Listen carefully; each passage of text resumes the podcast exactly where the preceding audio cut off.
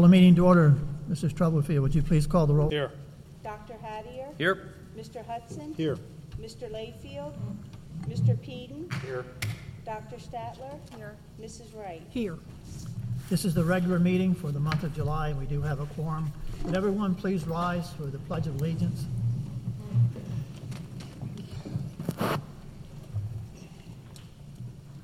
Pledge allegiance To the flag of the United States of America and to the republic for which it stands, one nation, under God, indivisible, with liberty and justice for all.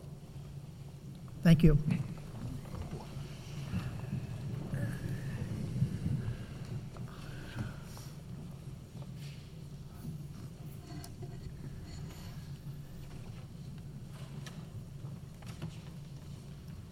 Need a motion to approve the agenda for this evening's meeting. So moved. Is there a second? Second. Motion made and second. Any discussion? All in favor of the motion, say aye. Aye. Opposed? That is unanimous. Need a motion to approve the regular meeting minutes of June 24th, executive session minutes of June 24th, and the minutes of the organizational meeting on July the 1st. So moved. Second. Motion made and seconded. Any discussion? All in favor of the motion, say aye. Aye. Opposed? That is unanimous. No special recognition? Come to the first public comment session. Anyone in the audience who wishes to make a public comment has three minutes. We do this at all of the regular scheduled board meetings. I don't have a list. Maybe we didn't get, she's on her way. Mr. Benning. Mr. Benning's running out his name. Mr. Bunting.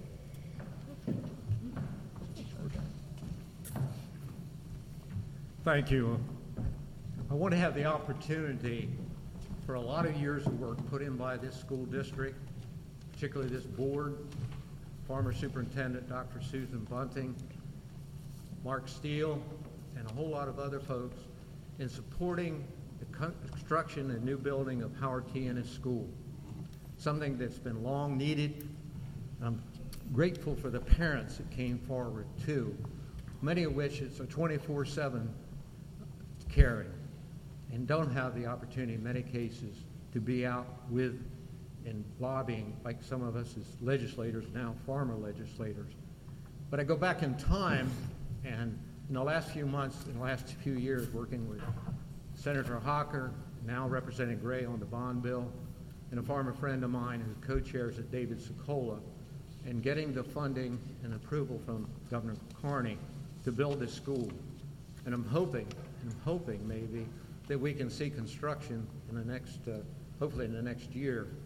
And I don't, I haven't talked to Mark on a timeline, but I came tonight just to express my personal feeling, and for a lot of people who probably can't be here to speak, uh, for the, what the board has done, the meetings that Mark has held, the times we've gone to Dover, Charlie, and others who are so instrumental in making this school happen. Those who are aware of what's happening in Howard T. It was a few years ago, with the help of Senator Bob Venables, co-chair of the bond bill, that we had to come up with like $750,000 in mechanical to keep the school going. The school is owned, as you know, by the Delaware Technical and Community College. So we're hoping when the new school, our new school, Howard T. Gets built, that they'll find a usage of that. And I would suggest possibly sitting down with you all, sitting down with Mark Brainard, the president of Delaware Technical Community College, and the Sussex delegation. And this was not, there was no partisan pull on this whatsoever. Speaking to Leolga earlier, it was all going in one direction, build that school. And we're fortunately this year to have the funding to start the school, and hopefully next year we'll have the final phase to, to, of construction monies to finish the school. Thank you. Thank you. Next speaker, Rose Watkins.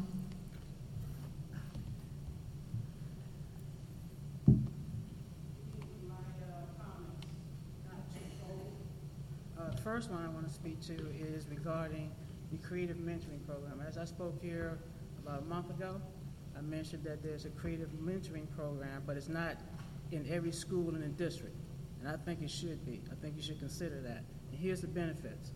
It's a program and, and it's associated with connecting generations It supports in-school mentoring programs for New Castle, Kent, and Sussex County uh, students. It provides the standard and mentoring training. It helps schools design and implement quality in-school mentoring programs for the students. Currently, the stats are we have 1,430 active mentors in all these schools. 92 schools are involved in this program, and 255 mentee, mentors have been trained. I'm one of them. I just can't stress enough the importance of that. I mentored a student at uh, Selbyville Middle School, and she's saddened because I cannot now go and follow her to Sussex Tech because Sussex Tech is not involved in this program. So I think it's important to consider having this program in all of the schools in the district. It's voluntary, and all of the mentors go through a training, and it's a voluntary initiative, which I think be extremely beneficial because I did it as a trainer in corporate, so I can see the value of having that done in an academic setting. That's the first thing I would like to ask. The second is, I want to give an update.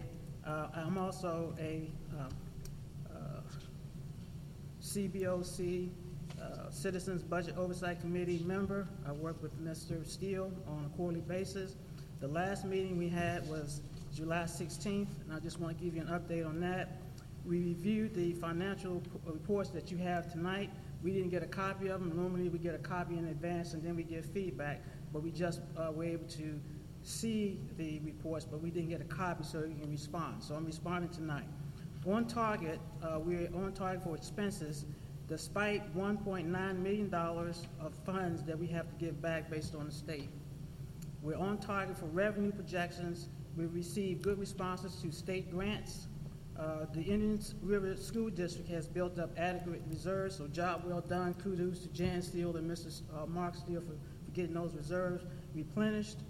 Uh, The financial actu- actuals, despite the much, uh, much improved management of the Indian um, School District finances over the last few years, has resulted in the buildup and replenishment of reserve funds. So kudos again to Jan, who is retired, and Mark uh, for getting that accomplishment. These are the things I think if you are going out for another referendum, which I see on the agenda, a certificate of necessity is a possibility, these are the type of things we need to be putting in the communication messaging going out to the community. Some of the concerns we have on this committee is that the continued give back, again, the 1.9 million that we have to give back, uh, that's being replaced by specific grants for high needs children. This approach does not offset the general expenses, nor does it provide the school district with the freedom and latitude to address general operational needs. Another concern is the minor cap and infrastructure needs. Uh, infrastructure in the school district is aging, needs to be addressed. We have increased operational costs uh, due to the need to bring in these portable trailers, furniture, uh, blackboards, sidewalk securities. Uh, Kudos and thanks to Cape Henlopen for donating the trailers that we'll be getting in the fall. Overcrowding in the schools, we all know that's an issue. The use of the common areas that cannot be expanded to handle the overcapacity of students, uh, basically in the hallways and cafeteria. Also, the public reaction to the decrease in the tax rate for 2020. This is due to the reducing debt and tuition. Again, this is another golden nugget we can put in a communication to say, we, if we get the referendum passed, here's the results that you get, reduction in your tax. So that, that re- decrease gets re, uh, replenished and refunded back to you. Again, that's another communication message I think we should, should focus on.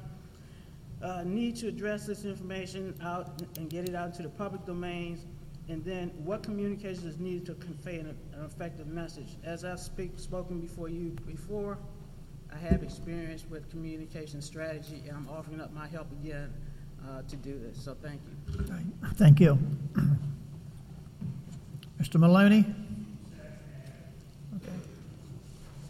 Next item of business, uh, new business, school choice applications.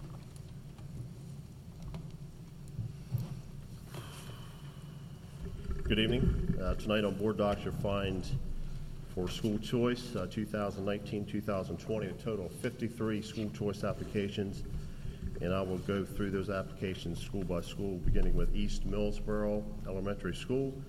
You see a total of four applications. Uh, The recommendations by the building principal and Dr. Owens are to reject those applications due to capacity. Georgetown Elementary, you see a total of four school choice applications. Recommendations by the building principal and Dr. Owens, reject due to capacity. John M. Clayton Elementary, total of nine school choice applications. Recommendation by building principal and Dr. Owens to accept those school choice applications. Page two, Lord Baltimore Elementary School, you see a total of 10 applications. Recommendations to accept by building principal and Dr. Owens. North Georgetown Elementary School, a total of two school choice applications. As you see there, uh, the first application um, is to accept by the building principal and reject due to capacity by Dr. Owens, and the same uh, with the second application uh, to accept by the building principal, reject uh, by Dr. Owens due to building capacity. Um, Any questions regarding that? Phillip Showell Elementary School, total of two school choice applications. Uh, Recommendations are to accept by building principal and Dr. Owens. Georgetown Middle, total three school choice applications. Uh, The first application is um, recommended to accept by building principal and Dr. Owens, and the second is to reject due to capacity by building principal and Dr. Owens. Millsboro Middle, total two school choice applications. Uh, The first uh, is to accept building, by building principal and Dr. Owens. Uh, The second application is to accept by the building principal and reject by Dr. Owens due to capacity of that building. Selbyville Middle School, there's one school choice application. Uh, Building principal, Dr. Owens, reject due to capacity. Indian River High School, one school choice application. Uh, Recommendations are to accept by building principal and Dr. Owens. Sussex Central High School, total of three school choice applications. Recommendation by building principal and Dr. Owens to accept. And lastly, Southern Delaware School of the Arts, you see a total of 12 school choice applications and recommendations by the building principal and also Dr. Owens to accept those applications. Any questions? I do have, se- oh, I'm sorry. I have several, and uh, some are general, some are specific to what we have on here. One is, correct me if I'm wrong, Mr. Lewis, how many schools do we have that are not over capacity? Not over capacity would be uh, John M. Clayton Elementary. If you look on that, uh, on your board docs, uh, Mrs. Wright, uh, their building capacity currently is, as of the 23rd, uh, when I ran these numbers, is that 77%. And Phillip Showell Elementary, as of uh, July 23rd, at 59.6%. Now, to the far right, you'll see the percentages of those particular buildings. Um, There, as you can see, there are a couple buildings that's over 100% capacity. Okay, so the other, my other question is, when we discussed it back a year, maybe longer than that, we set a percentage of capacity. I believe the, the policy was that it was going to be, and help me if I'm wrong, 85%, but for whatever reason, we've gone to 95%. And I think the policy says may reject at 85%. I I agree, I understand that. So going down this list that we have now, we have, every school except for two are over capacity. So my question would be, why are we even addressing an application, for example, East Millsboro? It, it appears, going down this list, that we are picking and choosing as to whether we accept because of capacity or we reject because of capacity. And I have a problem with that. And I know we sat here or in one of the school, one of the meetings a couple months ago, after we had voted to have 10 Sussex Central students go, be able to go to Indian River, a conversation preceded that, and then we, we hashed it around that maybe we needed to, this may not be the best, the best policy here. So if I, if we go down we got John M. Clayton, and I know, and it's with Spanish immersion, and we got John M. Clayton that's not over capacity. But when I go down and I look at uh, Lord Baltimore, and I know that some are going to say, but they are still within our district. But overcapacity is overcapacity no matter what school it's in. So at some point in time, we are going to need to buckle down and make the decision to say, we're not doing school choice anymore. So to, to, so to further that, I go down and we go, at North Georgetown, we had a principal, and I'd like to know, and I, I'm not singling out this North Georgetown, but I would ask any principal, if we're already at the point that we're overcrowded now, and that's everything that we hear, we need a referendum because we're overcrowded, help me understand why you would still accept people. That's my one thing. So, I, I mean, it's twofold. So we, so then we get one, again, we pick and choose. Georgetown Middle, you've got them, you accept one, but because it's Seaford and it's out of district, then you're going to reject that one. Seaford's rejected because of capacity, but the one above that is not rejected, and it's the same school. So if you're over capacity on one, you're over capacity on the other.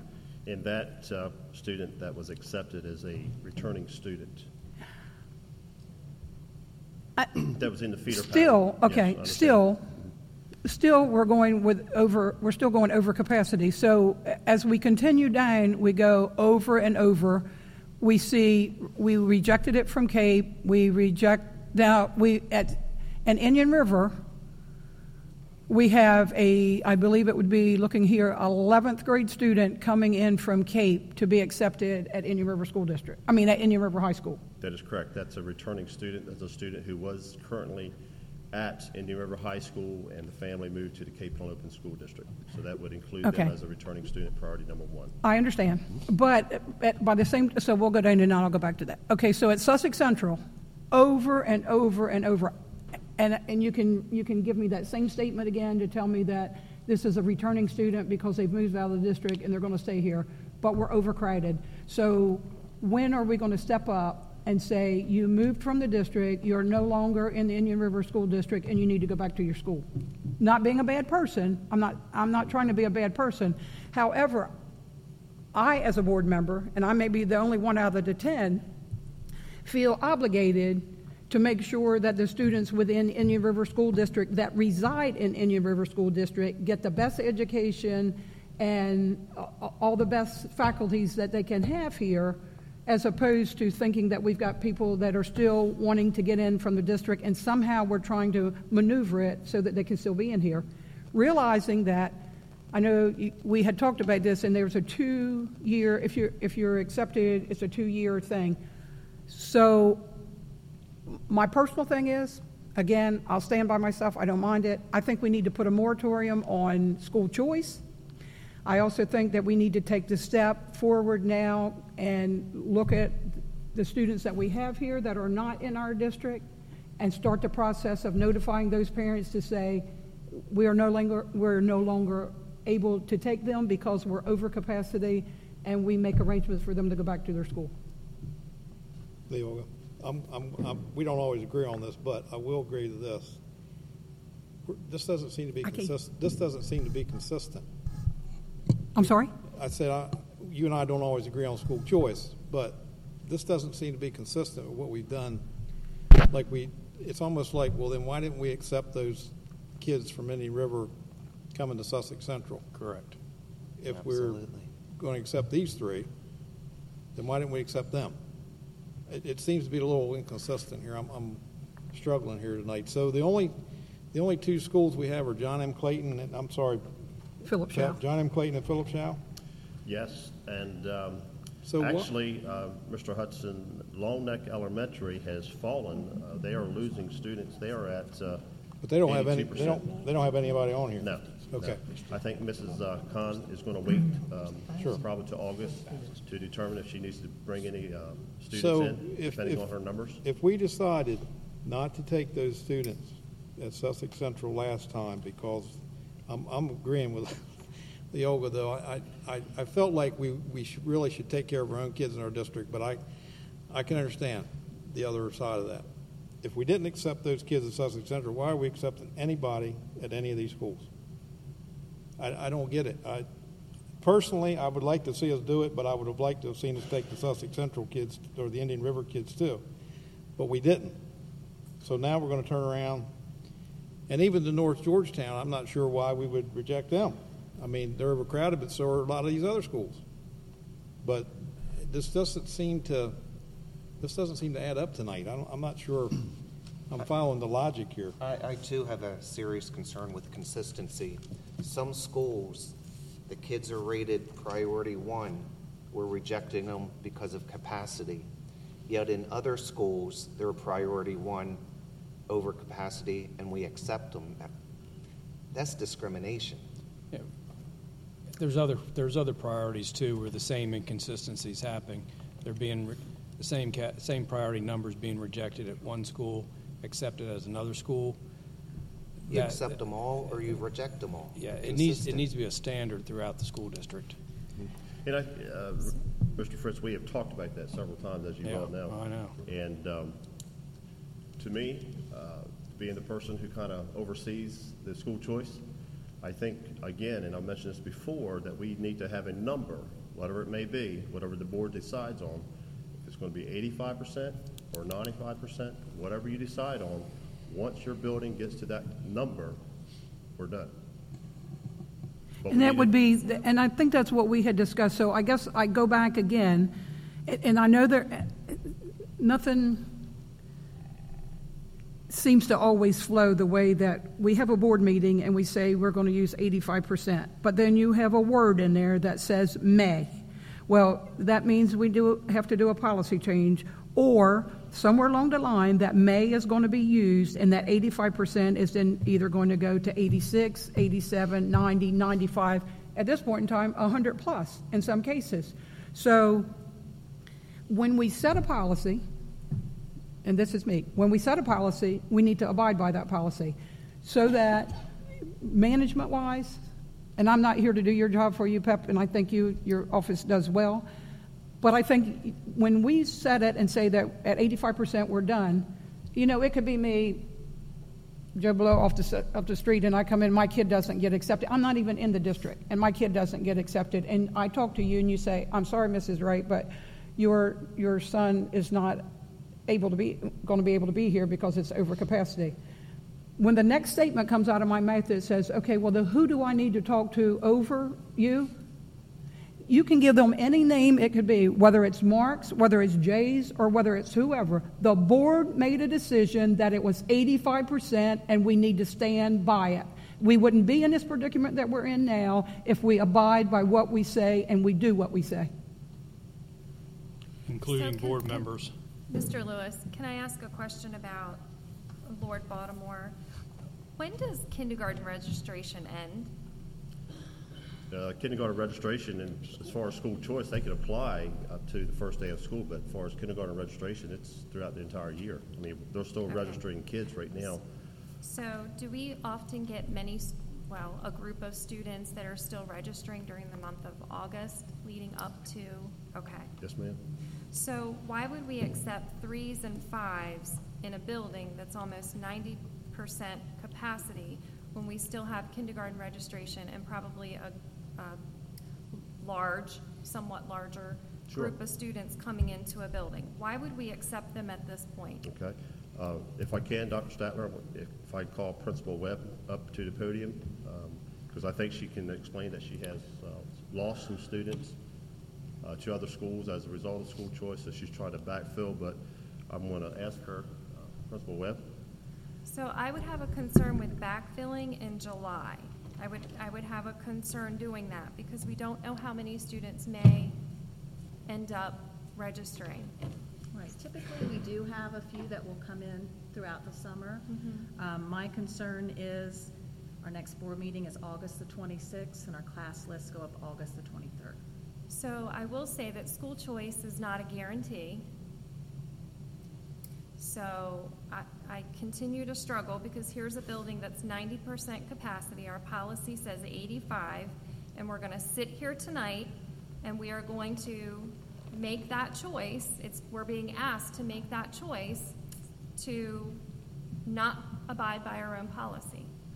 Um, Correct, and if you look at my numbers, I have 10 on my school choice applications to be accepted.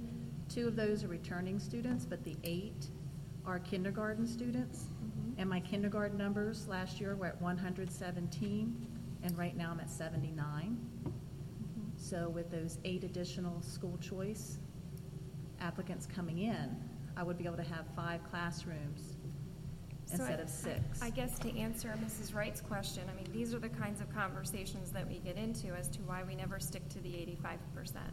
Right. So, I have, in kindergarten, I just think kindergarten is just a separate entity, and I do have classroom, and I do have space for kindergarten. Now, if there were other applications, new grade levels, new choices, I would be rejecting due to building capacity. right, so then they move But up the to building is first still grade, second capacity. grade, third grade, et cetera, and we may not have space when they get to that level. I think that's part of why we get into these situations, because we don't look ahead, we look right now. We have that space right now, but what happens when they're in third grade and we have a bigger influx in that building? You've got, I, um, Mrs. Webb, I, you got two on here for first and fourth grade. They're returning students. They were, from, what, explain that a little bit. Um, My first grader, um, she is going to be in first grade this year. She came to us last year. They moved at the very end of her kindergarten year, and then she filled out the application so that she can return to LB.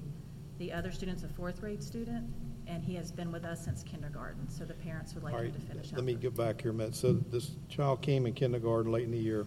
No, she was with us since day one in kindergarten, but the parents moved out of our attendance area at the very end of the year, Right. and she filled out the school choice application so that she could return for first All grade. right, so I could be wrong about this. I thought that we were, like, if somebody wanted to finish out the year, that was fine. Once that was done, That is what we they did. needed to move on. True, but if, if there's still a priority one, we've always brought the priority ones back. Now, I will say, just to answer one question you had, Leon, about the priority ones. If they are multiple grades, it could be the fact that the student's two years is up. And if you see a reject, sometimes with the principal reject, the student may not have lived up to their obligation of what they needed to do to remain at that school. So that is a possibility on some of the ones that you see uh, that are, that are priority ones and are reject. Yeah, I, I, I gotta be honest, I mean, I'm, I'm, everybody knows I wanna, I wanna work with the people that live in the district. I mean, I've made that point clear, I, I know that some people don't agree with me. But it seems like we made, we made a decision the last time when we didn't accept those kids at Sussex Central, we, we made a decision. I, what happened to that decision? Would be my question. It seems like we've made that decision, now we're moving on, we're gonna take a lot more. The only way that it's right with me, we go back and take the Sussex Central kids, So the or only Indian River coming to One thing we Sussex do- The Central. only discussion I think that we really had about that was that we felt like Sussex Central was in a emergency or urgent. You know, if we have ten students that would like to move out of that building to Indian River, that seems like a prudent thing to do since that building is so over Oh, yeah, capacity yeah. because we continued for a very long time to take students in there even though it was over hundred percent. Right. I, I just, I, I feel bad for those kids who live in our district who want to take a program. They come, want to come from Indian River to Sussex Central to do a program, they couldn't. Now, I'm not advocating we go back, I'm not saying that, I'm just saying, we decided they're overcrowded, the answer is no, we're not going to do it. As much as it, I didn't like it, I voted for it, it's fine. I'm having a lot of trouble with tonight, looking at this, this seems like we're all over the place with this. Especially if you're a parent from the, the other group, and here we are accepting Right. a new group. I mean, we- I- wow. We're, we're accepting some, denying some, we're here, we're there. We either do one way or the other, it looks like to me. Uh, It may not be the way I, I would want to do it if I was doing it myself, but we've got to be consistent. And it's, and it's, again, it seems like every month, or every other month, or every so many months, school choice surfaces again from a different angle. But it's still, we still have that one same issue in 95, 6, 7, 8% of our schools is capacity. So I, I, I find it hard to understand why a principal, knowing that you're over capacity, are going to continue taking in students, and then you're going to come to the board and say, I need this and this. We, and I'll use Sussex Central as an example, and I don't know this to be true, but I've been told this more than once in the last, since the referendum did not pass that they're now scurrying, trying to figure out how the kids that we have already there are going to be able to have lunch and be able to sit down and eat it, as opposed to standing in line for 20 minutes and having 10 minutes to eat. So we just continue on and on. We're, as old saying goes, we're kicking that can farther on down the road, and it's getting worse. So again, I'm going to put it out here to you tonight. I will not vote for any for any of school choice here, but I will propose a motion to say at this point in time that we put a moratorium on it, and we go back and we look at our figures and we start the process for putting kids back in their schools and the districts that they belong in, however long it takes that time.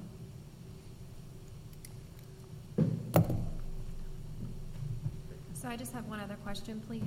Um, North Georgetown, so the, the student that is the priority number four, can, can you just explain the principal's recommendation to accept that? That is a um, out-of-district sibling and also a, an employee's child who, the the employee works at North Georgetown Elementary School. This is, this is another dilemma, I, I- just because I, they've talked to me about. There is a person on the, on this list here tonight who has, I think, five kids. She's a teacher. She has one in middle school, three at the school she's trying to get to, but she doesn't live in that district, in that feeder pattern, so she's gonna have to send her kindergarten kids to another school. So she's gonna have kindergarten in one school, three kids in another school, and a middle school kid. Mm-hmm. That's, this is just, it's crazy. To put, you know, that, that's a rough situation for that person to have to deal with, but I'm, I'm, one- I'm, I'm agreeing with you that we need to be consistent. Probably sorry? I'd like, I- I'm agreeing with you that we need to be consistent. I like, I, you know, I might be on the other end of it, but this seems to be way out. This just doesn't seem to make a lot of sense, what we're doing here tonight. I, my motion would probably be accept John M. Clayton and Phillip Showell, because they're the two that are not, is that correct, Mr.? That is Lewis? correct. That Johnny they are Clayton not? And Phillip Showell. Those are the two, I would suggest we Which is accept them and move Following our on. policy, because that, they have not reached that threshold of eighty-five percent. That's what Mr. Lewis is saying to us. I, True. that would be That's your what I motion? would think, but You Restate that, please. I'm not making it yet, but I'm Oh, just okay. throwing this out, that my first thought would be that we accept the school choice applications for Phillip Showell and John M. Clayton. The rest would be no-go. One- One thing I'd like to say, and, and I'm going to say this in defense of the principals, and elementary principals per se. You have to know by, I believe Celeste is here, she'll tell me April 15th, May 15th, and notify your staff of the following year. You're going in blind with kindergarten. You I don't that. know how many kindergartners you've got. You assume you're going to have roughly the same. I tried to put together a scatter plot to look at that, see if there's some way we could see, are we increasing in kindergarten or are we not? And I'm, I'm going to be honest, even at East, at, at LB, at Showell, you, you can't get any consistency. One year you may have 125, the next year you may have 80 um, talking to, to Clara Khan at Long Neck. You know, last year we were looking at the low kindergarten that we had in Long Neck, and we've noticed again this year it's down a little bit more than what it was last year. She's been as high as 118 in kindergarten at Long Neck over the last four years. So that's where the elementary principals kind of get, get stuck. You have the staff, and you're going to try to fill to make sure you have the staff you have so you're not overhired. Because if we're overhired on September 30th, the district's going to have to pay for the teacher. So that's the that's what you see at kindergartners because you you don't know what you have coming in until September 30th when you do the final unit count. That's when you know. I, I I- think but I that's the will point, though. We don't know what's coming in until later. True, but if you wait too long, you're going to have trouble filling. The, you, you, you, You've got staff hired, what are you going to do with them if, if it doesn't? Mr. You Steele, know, we I- could push it back to August, we could, but that's, we felt, I know when Pep talked to me and when Jay come to me and talked to me, he kind of felt August, that August 28th, 29th date Monday, was too late for parents at that particular point. But I will say this to the board, all you have to do is tell us, shut it down, and we will follow that. But once we shut it down, it's down. And, you know, anything that we get in response of, if, if anybody wants to get in and we get calls, the answer would be no. We would shut it down completely. My, again, I'll go back and say, until we get a grasp on this, the- well, the first of all, my thing would be, we need to go back and we need to abide by the 85%. When you abide by the 85%, without that may in there, you're going to alleviate this, this discussion that we have to have anyway, because then you're going to follow policy. So, if, so if you're saying to us tonight, if the board makes the decision and says shut it down, it gets shut down. By the same token, I say if the board says 85%, and that's what we said before, and that was policy, we should have abided by the 85%. But there's always that little loophole in there with a may, and everybody wants to come back with an answer for why we want to use may. Take May 8 and then go, we'll go with whatever our percentages are, that then at that point in time, it puts no one under pressure to have to answer. It is a board decision, it's 85%, that's it. You know, and, and we, we talk about kids being in different schools or having to go, some could be in the Indian River School District, and some could be here, and their, their parent could be a teacher, and we, we try that. I'm a, retired now, but I was a federal employee for 30 some odd years. They didn't afford me the opportunity to say, if I, if I detail you to DC for six months, that we're going to make sure we have uh, arrangements for your child to go to school there. That, that wasn't a part of the deal. So while I appreciate the teachers and wanting to stay here and that, I, I, I'm, I'm hard pressed for a teacher that doesn't live into the district to have a priority or have the same as a kid that lives, literally lives in this district. And Mark, you've alluded to it numerous times. We've got developments going up all over. Long Neck, we just got notice the other day through the fire service. We just got notice that there's a 385 thing going up right on Long Neck Road. Well, they're not all going to be retirees, so we're going to have some kids there somewhere. So I just think we need to take a step back, breathe, use the 85% as that guideline. Now, I know that we're over it now, so we'll be saying no except for John M. Clayton and Phillip Showell until they reach that point. And when they reach that point, we're done. Commissioner And I mean, I don't want to belabor it, but it's just good common sense and management. There's, there's not going to be a, a, a huge impact to the district because most of these kids are district kids moving one or the other if you do that. It just means that your percentages will alter slightly from some schools. But the thing that gets me with the school, and I understand that, transferring from one school in the district to another, you're still overcredited. So you're, as old saying goes, you're robbing Peter to pay Paul. You're overcredited at Millsboro Middle, they're going to send them to Georgetown Middle. Six and one, half a dozen the other. You're still overcredited. Nip it in the bud from the beginning. We don't transfer them. We, we let it stay at that. But that's, that's, that's my rant for tonight. But I've heard enough people Can complaining I, about. can I make a school choice. motion? Sure, go ahead. I'd like to make that motion that we accept the school choice applications for John M. Clayton and for Phillip Showell. Okay, is there a second to the motion? Second. Okay, motion made and second. Further discussion? All in favor of the motion, say aye. Aye. Opposed? Unanimous. But it's only those two schools that we're doing. Yeah. Now, I make the motion, and I don't know how you, I don't think you have to make a motion on policy, because policy's already there, but maybe we need to reiterate it one more time. Eighty-five percent is the policy, eighty-five percent is what we need to abide by.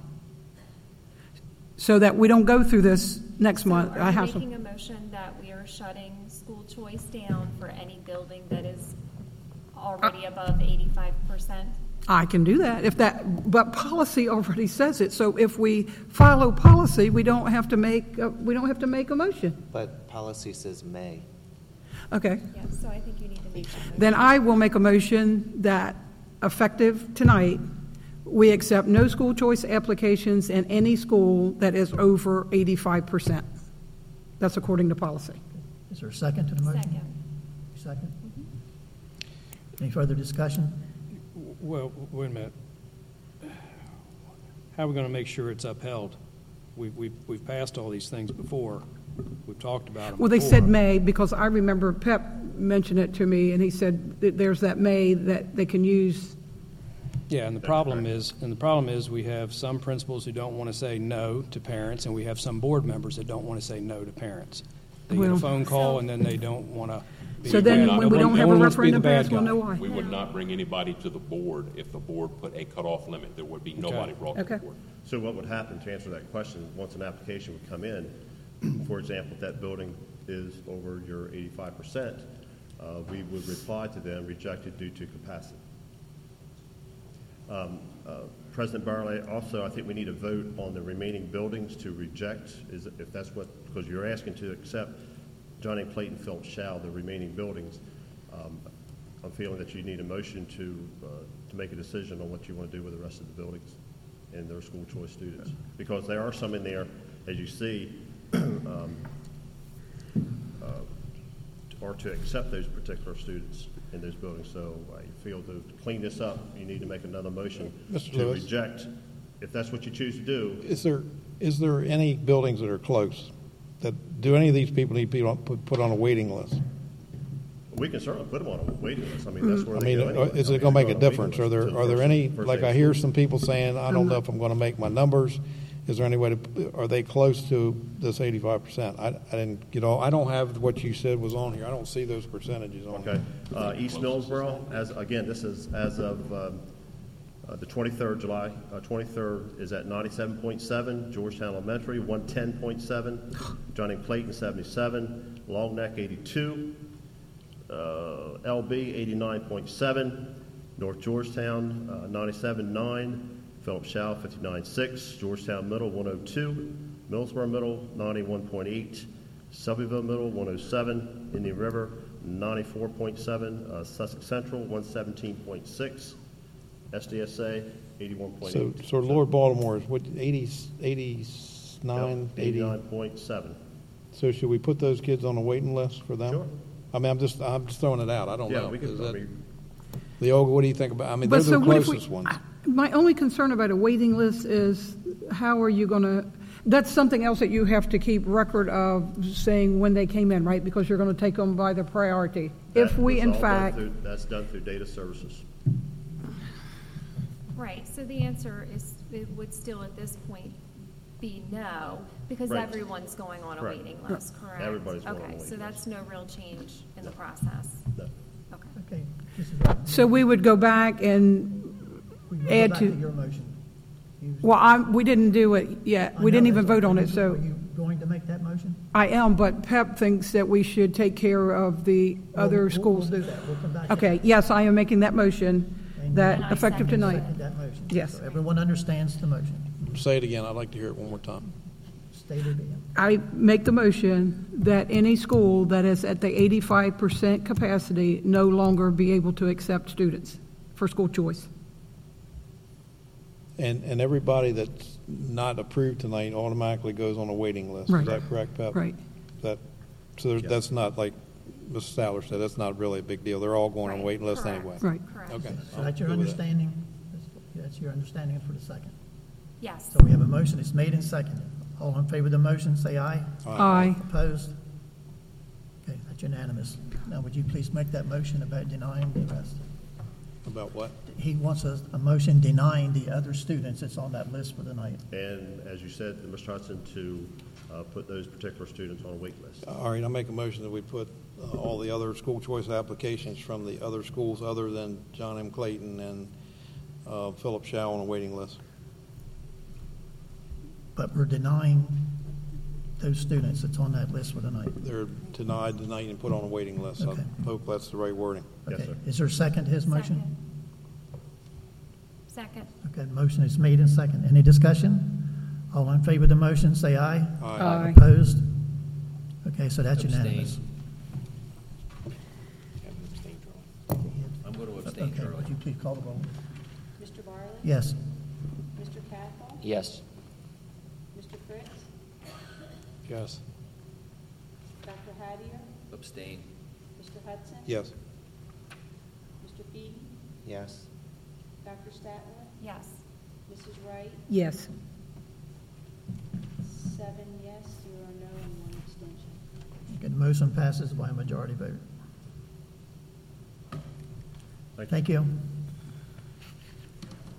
2018-19 field trip report. Yeah, yearly, we have to uh, print this report. Uh, This report would show you the uh, field trips um, that were, that were taken this year in the schools and the number of field trips that they had. Also, it has the number of overnight field trips as well. Any questions? Okay, the next item is uh, 2019-20 substitute teacher rates. I think it would be You Ms. doing Blaine. that?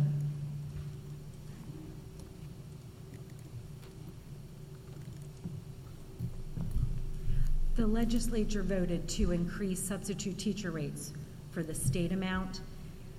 The board this past year gave increased amounts for long-term substitutes. What we're asking the board to consider is, do they want to keep those same amounts or increase them as the states increase them? What we did before was, we took the state rates and we did 1.5, and that's how we came up with for a Class A, 156, for a Class B, 125, and for a Class C, 99. If we do the same thing with the increased rates for the state of Delaware, it would be 165 for a Class A, 132 for a Class B, and 105 for a Class C. So the, what we're asking the board to do is to decide whether they want to keep them the same for long-term sub rates as we had this year, or increase them as the states increase them. We are actually always in dire need of substitutes, am I correct? We are, and with, with the 12-week paid leave, I'm not sure how that's going to look in the next couple years, getting the subs that we need. Celeste, when was the last time before this that the state raised the substitute daily rates? 20-some years, 15, 20 years. So roughly a five to six percent raise every twenty years is what they can expect from the state. I would say that's probably accurate. Nice. Any other questions? So this is your recommendation, correct? Yes, sir. Need a motion? So moved. Second. Motion made and seconded. Any discussion? All in favor of the motion, say aye. Aye. Opposed? No. Okay, Mr. Barley? Yes. Mr. Cathell? Yes. Mr. Fritz? Yes. Dr. Hattier? Yes. Mr. Hudson? Yes. Mr. Feedy? No. Dr. Statler? Yes. Mrs. Wright? Yes. That's seven.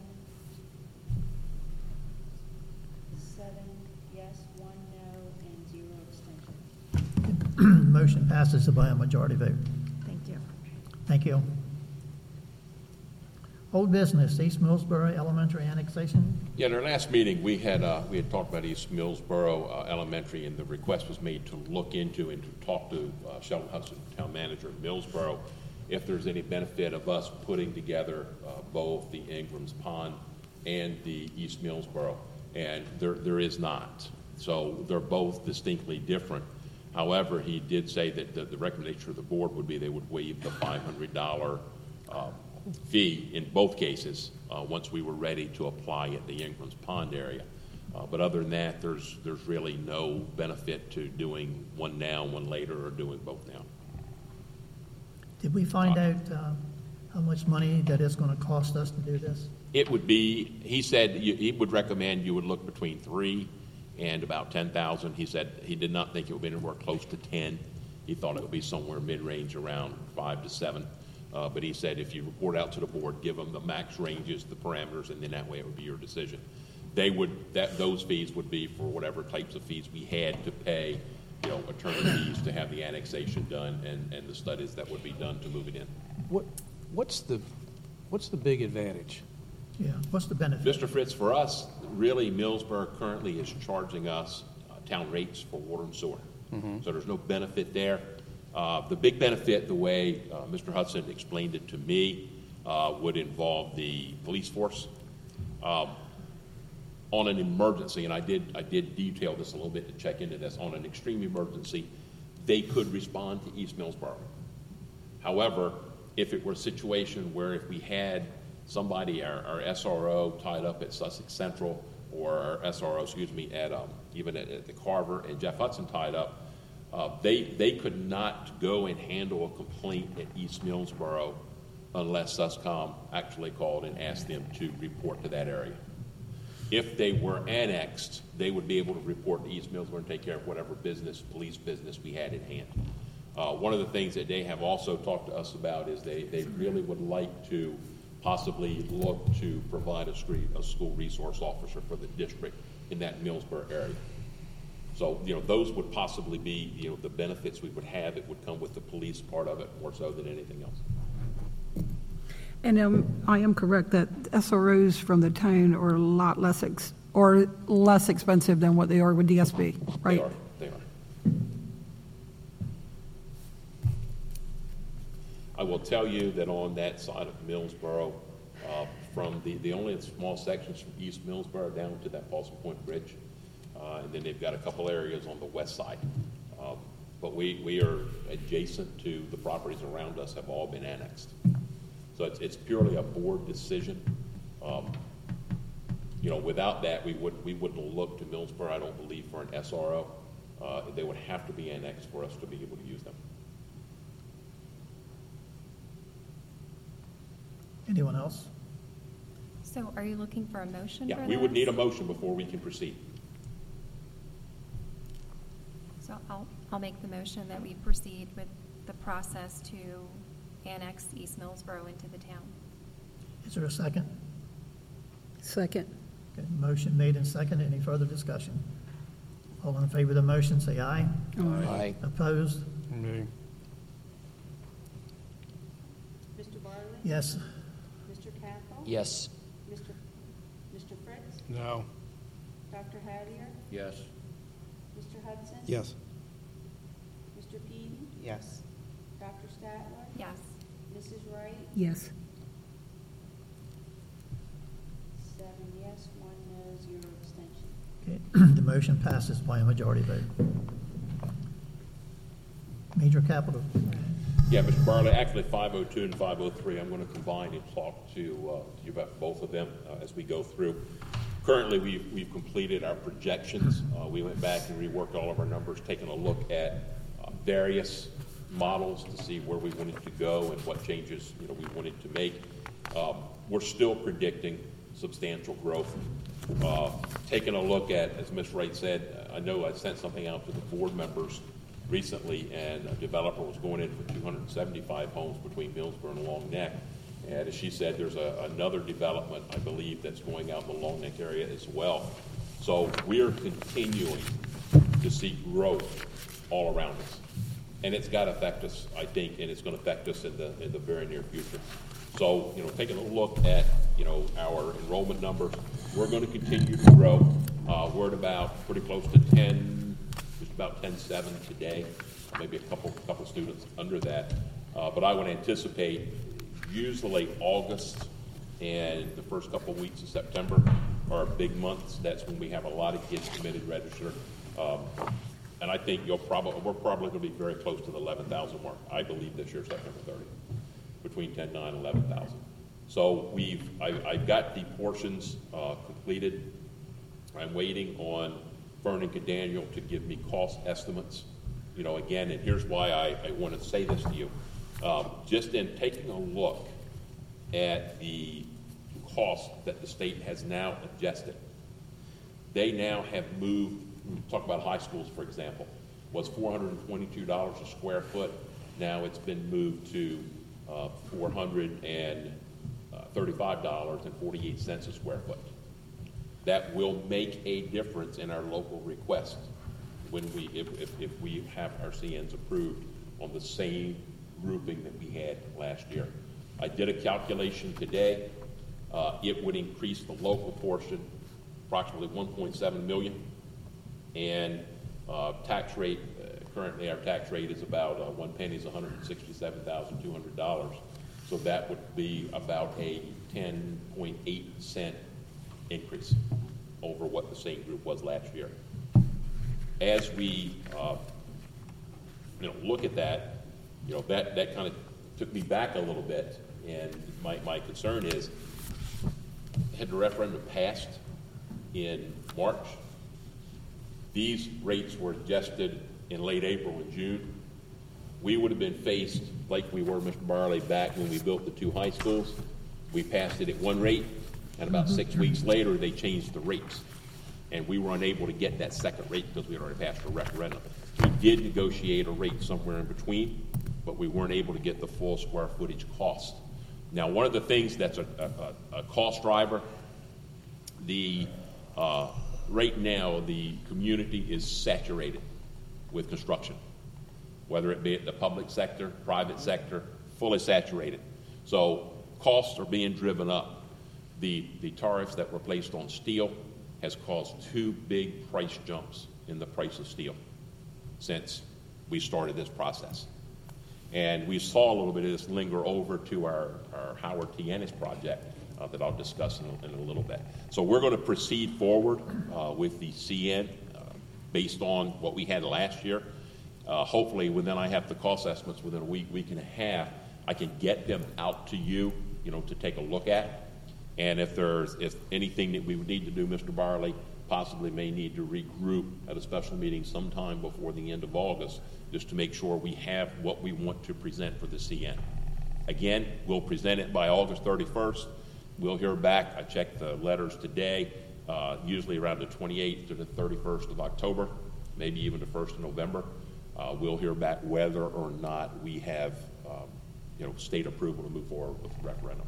So we're not saying this evening we're going to go to referendum. We just have to get state approval before we do anything. And if we look at the cost and there's any changes, we need to make sure we take care of those prior to submitting that CN.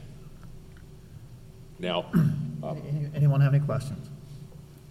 Okay, so we, Howard Ennis? yeah, I'll give an update. I'm not sure if Mr. Bunning's here. Um, he may have, he may have left, but No, he's in back. back. He's in the Okay, he, he, he could probably hear this. Uh, Jay and I had a meeting, uh, this week with, uh, Ken Fern. Uh, tonight they have designs, I think, on that back table, uh, for the public to take a look at.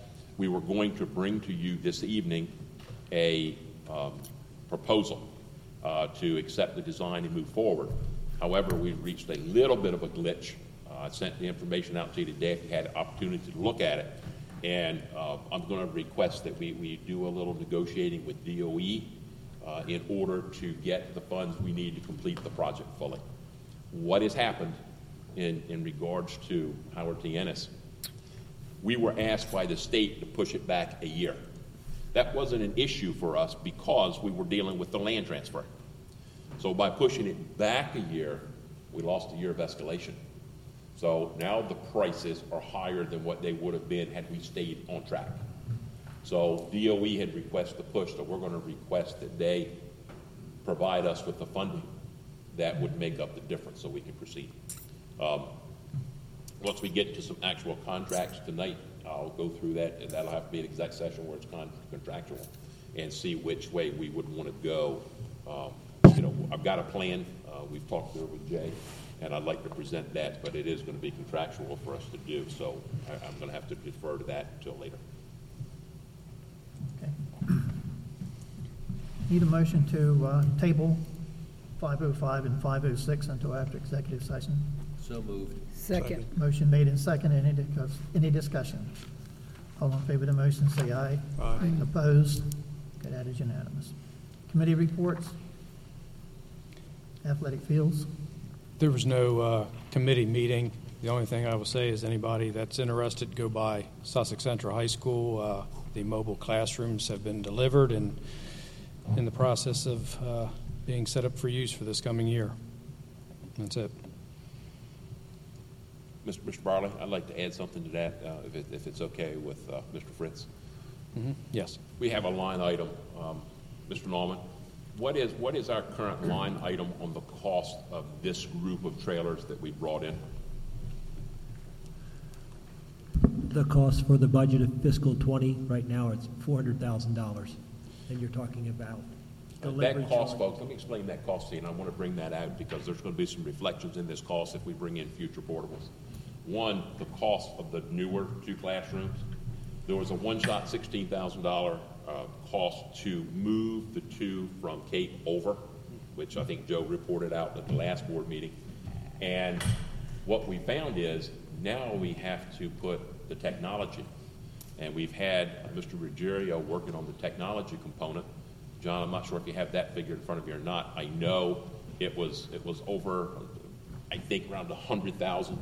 But I will say the furniture budget came in, and the furniture budget for the classrooms at Selbyville that we built interior, the portable we put in North Georgetown, and the portables that we're putting in Sussex Central was a very high dollar item. Furniture was over hundred thousand dollars, um, with all the different stairwells and things of that nature, it's twenty-five K, I think.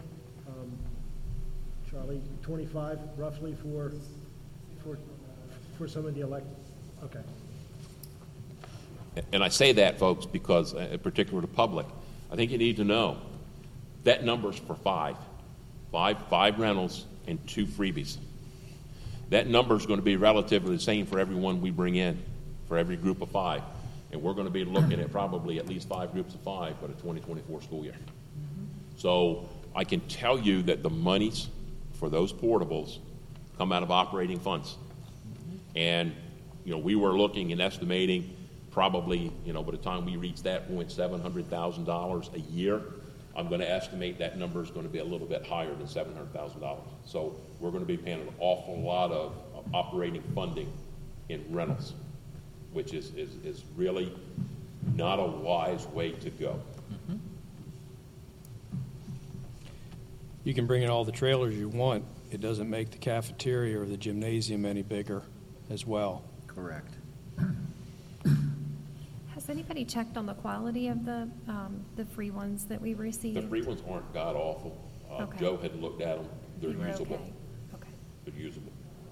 And they just actually vacated those, those trailers in June, so they were used in They Franklin, June. using them. Okay, thank you. But I encourage board members like Mr. Fritz did, go out there and look at them.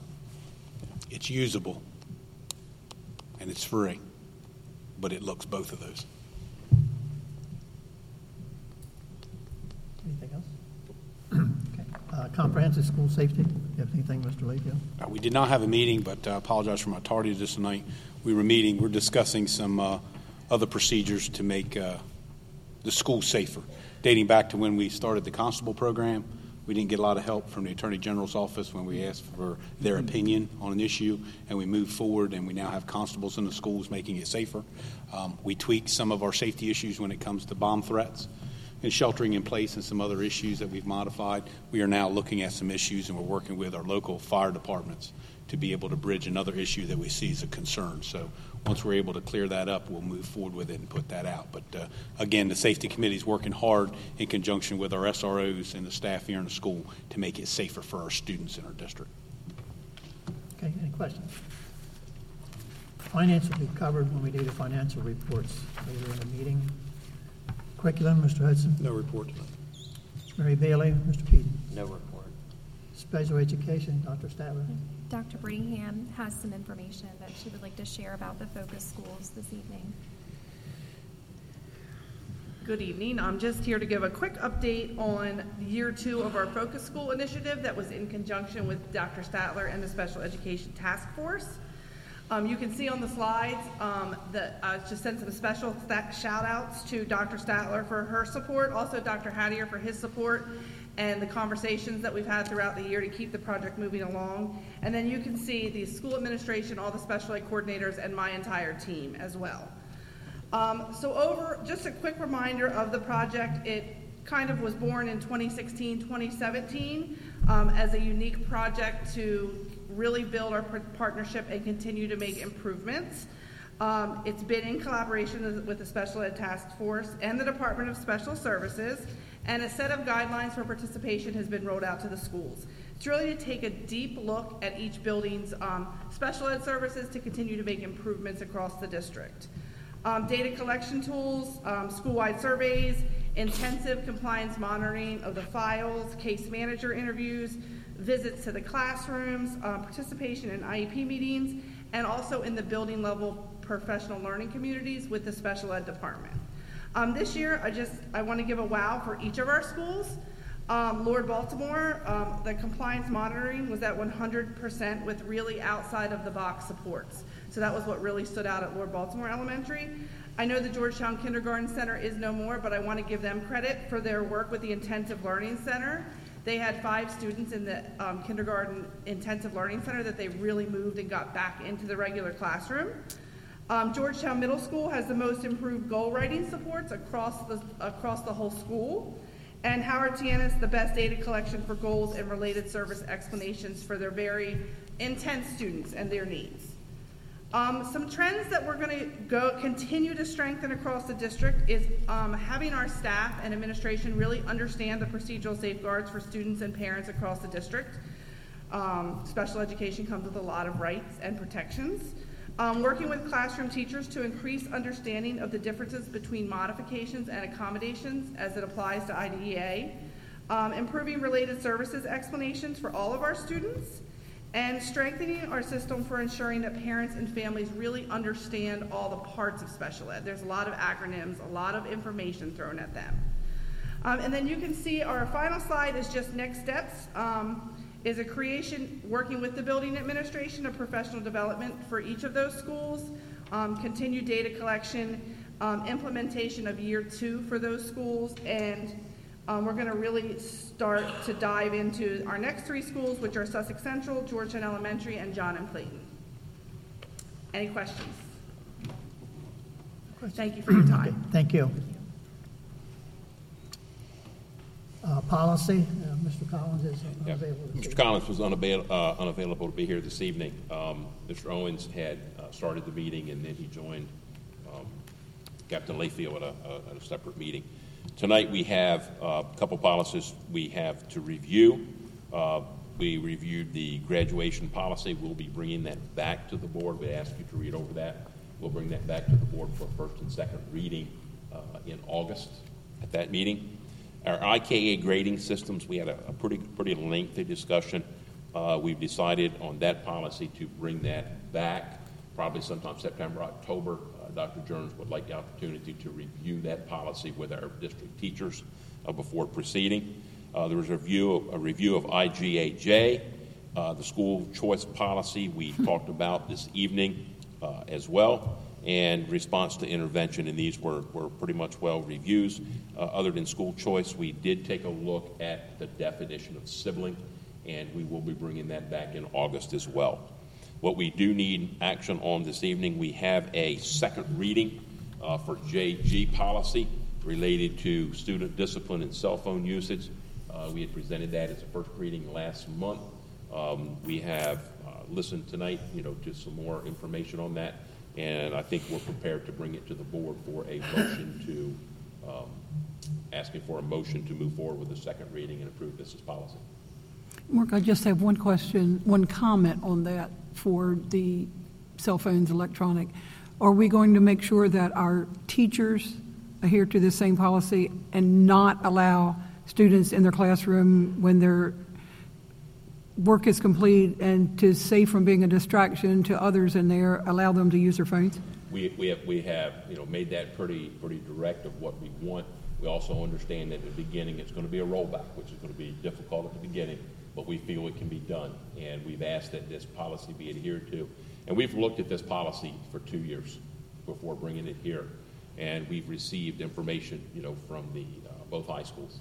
And, you know, the, the, their policies, there were some good things from each, each side, there were some concerns. And uh, we thought that this was the best choice for us to utilize. So we would, we would ask, we'd need a motion to move forward with accepting this. Need need a motion? I'd like to make a motion to move forward to accept the second reading. Is there a second? Second. Motion made and seconded. Any discussion? All in favor of the motion, say aye. Aye. Opposed? Opposed. Mr. Barley? Yes. Mr. Cathell? Yes. Mr. Fritz? No. Dr. Hattier? Yes. Mr. Hudson? Yes. Mr. Layfield? Voting no. Mr. Peden? Yes. Dr. Statler? Yes. Mrs. Wright? Yes. Seven yes, two no, zero abstention. The motion passes by a majority vote. Can I comment? You want to comment? Yeah. Sure. I'd just like to simply say I voted no because I felt like this directive was more from the IREC office rather than listen to the administrators within the school. Thank you. IRA rep? No one here. Financial reports. Mr. Norman. Need a motion to pay the regular invoices for the month of June 2019. Special activities. So moved. Second. Motion made and seconded. Any discussion? All in favor of the motion, say aye. Aye. Opposed? That is unanimous. Mr. Norman? Good evening. On Board Docs, you have uh, the financial statements in front of you, starting with uh, Part 1. We've received 101% of our total revenue. Uh, 97% of our total expense have been spent at year end. Received 101 of our discretion, or 101% of our discretionary revenue. Spent 98% of our discretionary expense.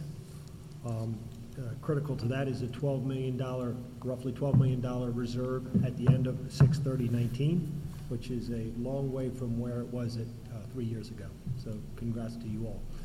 Um, Howard T. Ennis spent 99% of their budget. We received 102% of our tax revenue. Part two, interest uh, this year collected $514,000 in interest revenue. Our ILC programs have spent 103% of their budgets. Um, The reason they're slightly over is driven by Carver, which was 300K over. At at June month end, we had 3.5 million in federal funds available to us. District donations, we had $120,000, and we are holding $818,000 in school donations and 314 in student funds available. Minor cap, last month, we spent 98.2 thousand um, in June, leaving a total un- unencumbered balance of 857, and that balance um, is net of the 715 that we have set up for SDSA um, roof replacement, which is going as planned. Major cap, no new uh, uh, payments were made in June, leaving a $2.2 million uh, balance for in our major cap. Anyone have any questions? Okay, thank you very much. Communications, Mr. Steele? Uh, We have two requests. Um, We have, uh, okay, we have a um, first request, use of Long Neck Elementary on August the 20th by our state representatives, uh, Senator Pettyjohn and Ruth Briggs King. Um, I would recommend uh, use of that. And number two, use of John M. Clayton Elementary School softball and baseball fields beginning July 15th, 2019 to July 1st, 2020, Monday through Thursday, 5:30 to 8, Saturday, 10 to 4, and Sunday has been changed from noon until 4 uh, excluding February 22nd by the Delaware Storm Fast Pitch Organization. I'd recommend both, uh, that we approve both of these requests. So moved. Second. Motion made and seconded. Any discussion? All in favor of the motion, say aye. Aye. Opposed? Okay, that is unanimous. No field trip request? No. We come to the second public comment session. Uh, We have one that's um, registered so far. Mr. Maloney?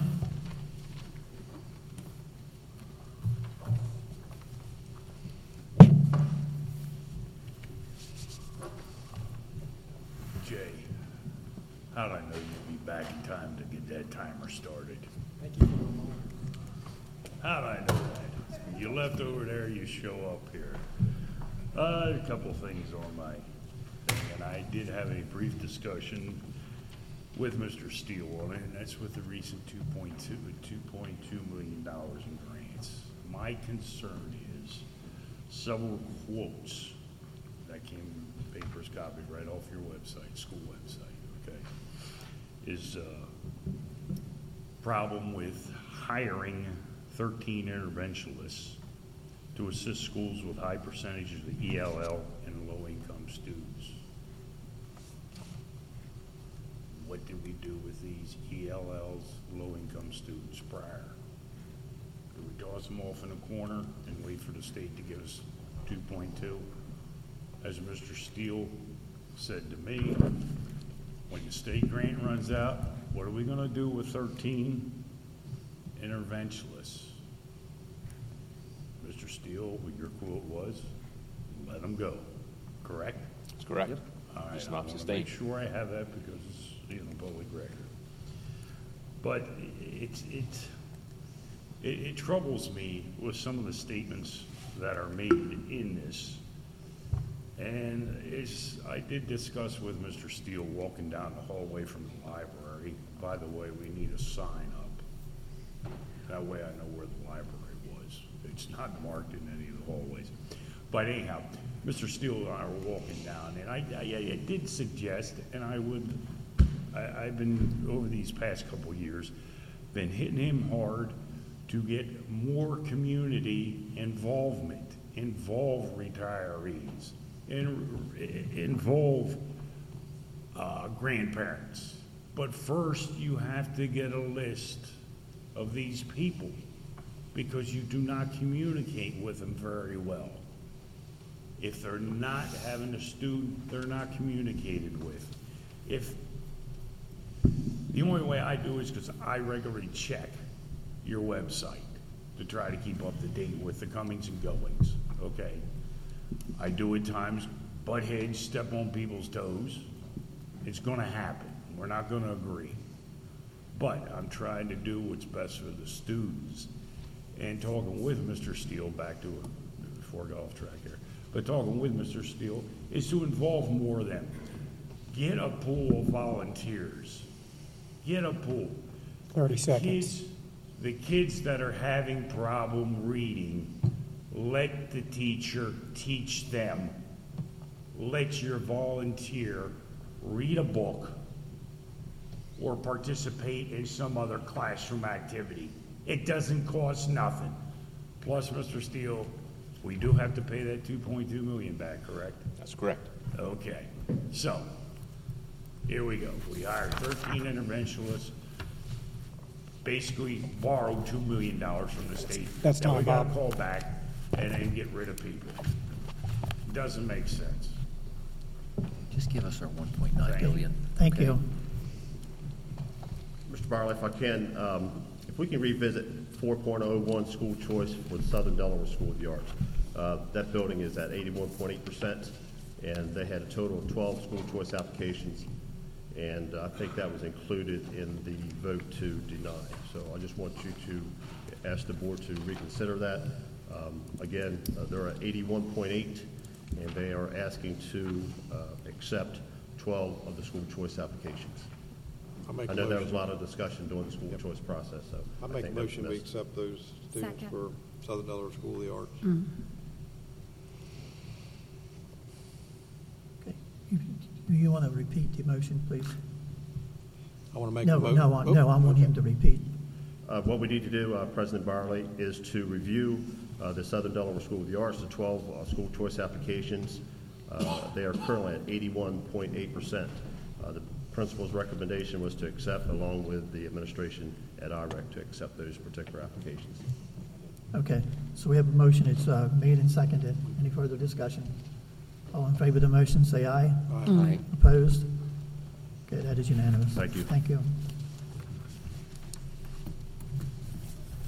Is there anyone else in the audience who wishes to make a public comment?